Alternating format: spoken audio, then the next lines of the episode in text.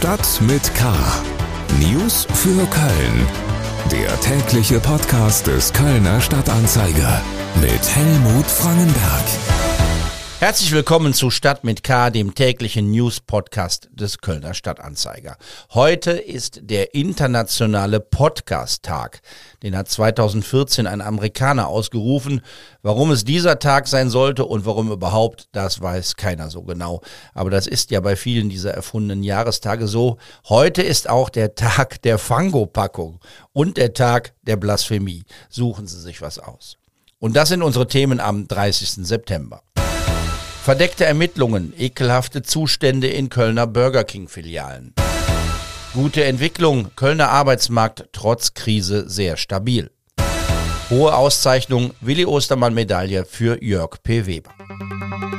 Schlagzeilen. Trotz Klimakrise und steigenden Belastungen für alle will der Verkehrsverbund Rhein-Sieg die Preise für den Nahverkehr weiter erhöhen. In der Verbandsversammlung des VRS stimmten heute auch die Vertreter der Politik aus Köln und der Region den neuen Tarifen für 2023 zu. Die Politiker wollen den Nahverkehr nicht stärker subventionieren und weil die Kosten für Energie und Personal ansteigen, müssten die Preise für die Kunden steigen. Bund und Land wurden aufgefordert, sich stärker zu engagieren. Wenn von dieser Seite nichts kommt, steigen die Preise im Verkehrsverbund im nächsten Jahr durchschnittlich um fast 5,5 Prozent. Beim normalen Einzelfahrschein fürs Stadtgebiet beträgt die Steigerung fast 7 Prozent.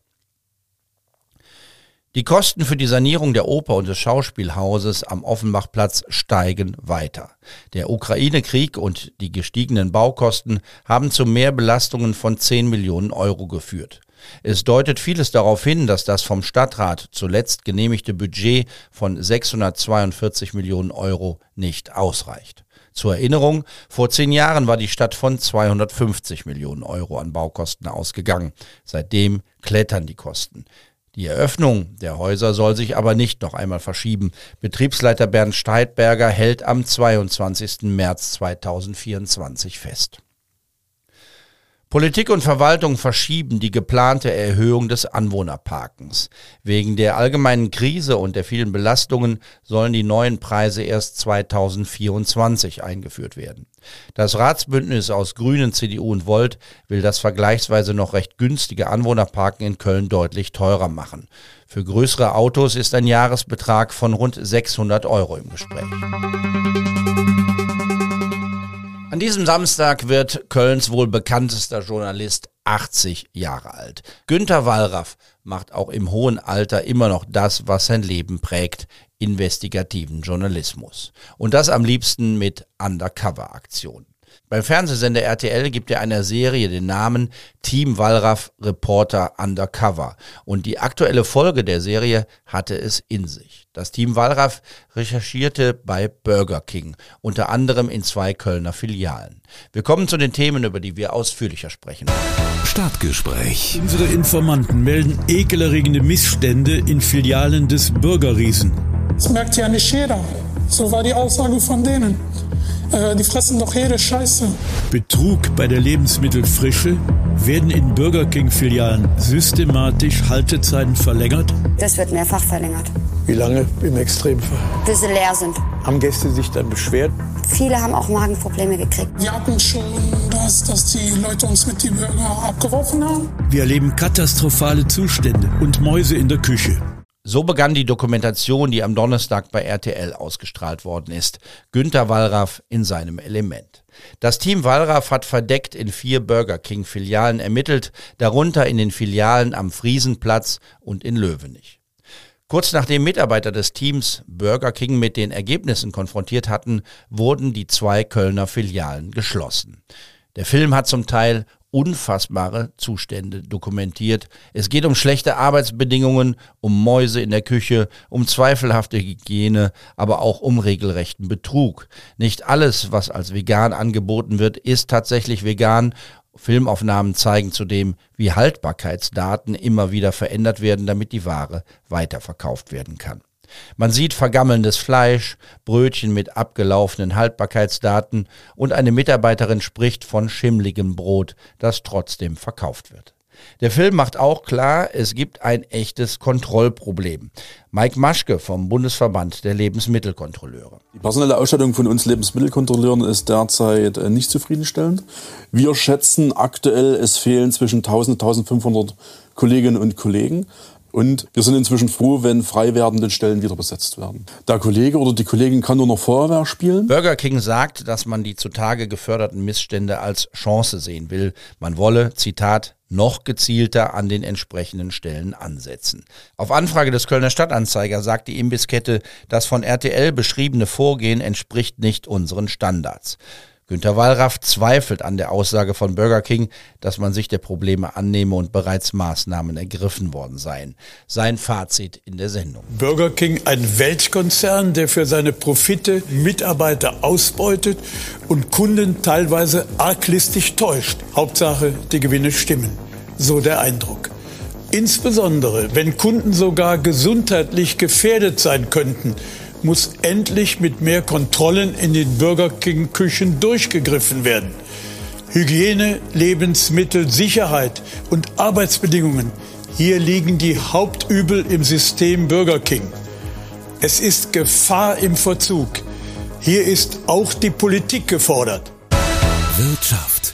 Der Kölner Arbeitsmarkt zeigt sich unbeeindruckt von allen Warnungen vor einem drohenden Abschwung. Die Agentur für Arbeit meldet für den zu Ende gehenden September sogar einen neuen Beschäftigungsrekord.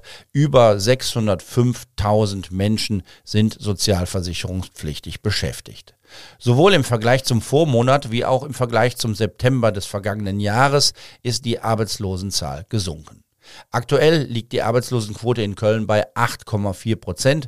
Im September des vergangenen Jahres führte die Statistik noch über 9 Prozent der Kölner als arbeitslos. Einzelheiten von Christian Mack. Der Bedarf an Arbeitskräften bleibt hoch, die Lieferengpässe lassen nach. Und auch die Betriebe, die durch die Corona-Einschränkungen besonders gelitten haben, konnten sich etwas erholen. Das sagt der Chef der Kölner Agentur für Arbeit, Johannes Klapper. Auch die Integration der Geflüchteten aus der Ukraine belastet die Kölner Bilanz nicht mehr. Der Arbeitsmarkt entwickle sich positiv, trotz dämpfender Effekte, wie Klapper sagt. Die guten Nachrichten haben aber eine Kehrseite. In allen Branchen werden Fachkräfte gesucht. Da geht es Köln nicht anders als dem Rest der Republik. Aktuell sind fast 8000 offene Stellen gemeldet. Besonders viele Arbeitskräfte fehlen im Logistikbereich. Auch im Einzelhandel, in der Gastronomie oder fürs Büro werden viele Menschen gesucht.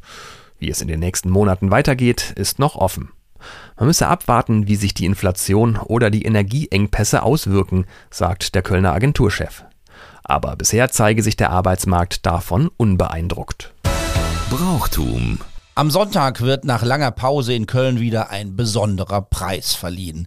Es war jahrzehntelang die wichtigste Auszeichnung für Künstler der Kölschen Szene, die Verleihung der Willi Ostermann Medaille. Die lange Liste der Preisträger liest sich wie das Who is Who des Kölner Karnevals von Karl Berbür über Willi Millowitsch und die Blackfoes bis zu Hans Süper. Nun hat eine illustre Jury um Kölns Altoberbürgermeister Fritz Schrammer diese Tradition wiederbelebt. Und der Mann, der die höchste Auszeichnung des Kölner Karnevals für Verdienste um die Kölsche Sproch und die Kölsche Kultur bekommen wird, ist Jörg P. Weber. Der Musiker, Komiker und Virtuose an der Flitsch ist uns jetzt übers Internet zugeschaltet. Jörg, ich weiß gar nicht, ob man im Voraus gratulieren darf, ja, ne, oder? Nee, darf man nicht. Darf man nicht? Ungelegte, nee, ungelegte Eier dennoch freue ich mich natürlich darauf, dass ich das Ding kriege. Also um Gottes Wille. Das also dann sparen wir, uns den, sparen wir uns den Glückwunsch bis Sonntag auf. Was bedeutet dir denn diese Ehrung? Ähm, ziemlich viel. Sehr, sehr, sehr, sehr viel. Vor allem, weil ein sehr, sehr lieber Freund von mir, Ludwig Sebus, mir in einem Interview klargemacht hat, dass alle Auszeichnungen, die er in seinem Leben bekommen hat, letztlich lieb gemeint sind, die Willi Ostermann-Medaille für ihn aber das Höchste von allem bedeutet hat. Und ich meine, Ludwig ist mal in, in, in jede, jeglicher Hinsicht mein Vorbild. Und wenn er mir Vorbild dann setzt, dann äh, muss ich sagen, hoppla, mein Gott, gerade ich, der kleine Flitschemann, weißt du. Die, die Verleihung ist am Sonntag. Einen Tag zuvor spielst du ein großes Konzert im Gürzenich. Da wirst du auch dein erstes Buch vorstellen und mit dem Abend in Kölns guter Stube verbindet sich gleichzeitig die Eröffnung des sechsten Kölner Krätzje-Festes mit insgesamt 23 Konzerten und Stadtführungen in den nächsten Wochen mit rund 50 Interpreten und Bands. Du musstest ja dein Jubiläumskonzert im Gürzen nicht wegen Corona zweimal verschieben und da liegt natürlich die Frage nahe, wie es denn aktuell um die Kölsche Kleinkunst steht. Man hört ja von vielen Absagen und von Schwierigkeiten, Publikum zu gewinnen. Wie ist denn die aktuelle Lage? Wie würdest du sie beschreiben? Jetzt immer natürlich das Wort Kleinkunst, das gefällt mir nicht, dann weißt du ja, Helmut. Äh, für mich gibt es nur Kunst, es gibt keine kleine Kunst. Ähm, ist egal jetzt, ob das vor fünf Mann ist oder eben vor 12.000, 14.000 Menschen in der Köln Arena. Ich fühle mich für, für mich überall wohl. Ne? Also, das, also Kleinkunst gibt es nicht. Allerdings die, sagen wir mal, ohne dies werten zu meinen, äh, die, die nicht so populär sind in der Brauchtumsszenerie, die leiden, weil die fallen als erstes runter. Und das ist das, weil letztlich das komplette Paket des Brauchtums definiert die Kölner Kunst. Man hat so ein bisschen den Eindruck, die großen Sachen laufen. Also Björn Häuser ist voll, die Rolling Stones sind natürlich voll. Und dann fehlt den Leuten vielleicht das Geld, um eine Woche später zu kleineren Dingen zu gehen. Oder ist das, ist der Grund ein anderer? Warum sind die Leute zurückhaltend? Zu einem, weil es noch doch immer das, äh, das Schwert des Coronas gibt, natürlich. Ne? Die Leute haben Angst, Großevents, die sie besuchen möchten oder wichtige Veranstaltungen, die sie besuchen möchten, zu riskieren, dass sie eine Ansteckungsgefahr haben. Das heißt, dieses ad hoc, wir geben mal eben dort und dort in, klein, in kleinere Locations hinein, ist natürlich auch mit dem kleinen Saal verbunden, dass man dort meint, man wird schneller angesteckt. Und natürlich hinaus eine Karte, also Björn Häuser, meinem lieben Kollegen, nehme ich jetzt dabei raus, wie die Rolling Stones, die du eben erwähnt hast, die mit 200, 300, 400 Euro zu Buche schlagen für, für einen Card. Äh, dann überlegst du dir dreimal, ob du da riskierst, krank zu sein für. Ne? Ja, und zu Corona kommen ja jetzt dann auch steigende Preise die Unsicherheit, wie man den Winter bezahlen will und wie es mit dem Krieg in der Ukraine weitergeht. Wie schaust du denn auf die kommende Karnevalssession? Wird alles so wie vor Corona Nein. oder bleibt es schwierig? Es bleibt ähm, derzeit aktuell. Karneval ist immer jetzt, was zeitaktuell ist. Ne, es ist, ich, ist ein Spiegel, es ist ein Brauchtumsfest, das, äh, das in der Zeit lebt und arbeitet, in der es dann auch passiert. Es ist ja nicht so, dass wir dann die Türen zumachen im Jötze nicht, im Taj Mahal und sagen, so, alles, was driss ist, blieb drusse. Das machen wir ja nicht. Äh, dementsprechend müssen wir mit den, mit den Umständen, die um uns herum sind, leben und auch arbeiten. Das ist auch eine Kraftquelle, ne, um mit Krisen umzugehen. Ja, natürlich, also wir müssen klar. die Leute Ja, auch natürlich. locken, um sich wieder zu trauen und zu kommen. So Ja, aber Konzept. daf dafür machen wir das ja alles. Ich möchte natürlich auch motivieren. Natürlich, bei, bei 1350 Kartenmöglichkeiten habe ich auch nur zwei Drittel voll. Ne? Aber zwei Drittel ist ja keine, das ist ja nichts Schlimmes, nur weil es man jetzt nicht ausverkauft ist. Der Björn ist auch nicht ausverkauft. Ne? Und die Rolling Stones, unter uns gesagt, sind auch nicht ausverkauft. Herzlichen Dank, Jörg P. Weber. Für das Konzert am Samstag im Gürzenich gibt es noch ein paar Karten und wer sich für die vielen Konzerte im Rahmen des sechsten Kölner Kretzierfestes interessiert, findet dazu alle Infos im Netz unter kölnerkretzierfest.de. Kretzier mit J geschrieben, ein wichtiges Detail. Was kann man sonst noch machen an diesem extra langen Wochenende? Am Sonntag können Sie die Marathonläufer in der Stadt anfeuern. Rund 25.000 Sportlerinnen und Sportler werden auf der Strecke sein. Bereits um halb neun morgens geht's los. Dann starten die Läuferinnen und Läufer des Halbmarathons. Alle, die mit der Lauferei und dem Anfeuern nichts zu tun haben wollen, müssen mit vielen Sperrungen für den normalen Verkehr zurechtkommen. In der Innenstadt und in Deutz, aber auch in Sülz, Lindenthal, Ehrenfeld und Nippes. Und noch ein Tipp für Samstagabend. Da lädt die Kölner Seilbahn über den Rhein ein bis Mitternacht zur Nachtfahrt mit dem schönen Slogan Herbstfahrt in den goldenen Oktober. Das Wetter wird da noch nicht ganz so gülden sein, sagt der Wetterbericht, aber machen Sie trotzdem das Beste draus. Mein Name ist Helmut Frankenberg. Schönes Wochenende. Bleiben Sie wachsam, aber bitte auch gelassen. Tschö. Stadt mit K. News für Köln. Der tägliche Podcast.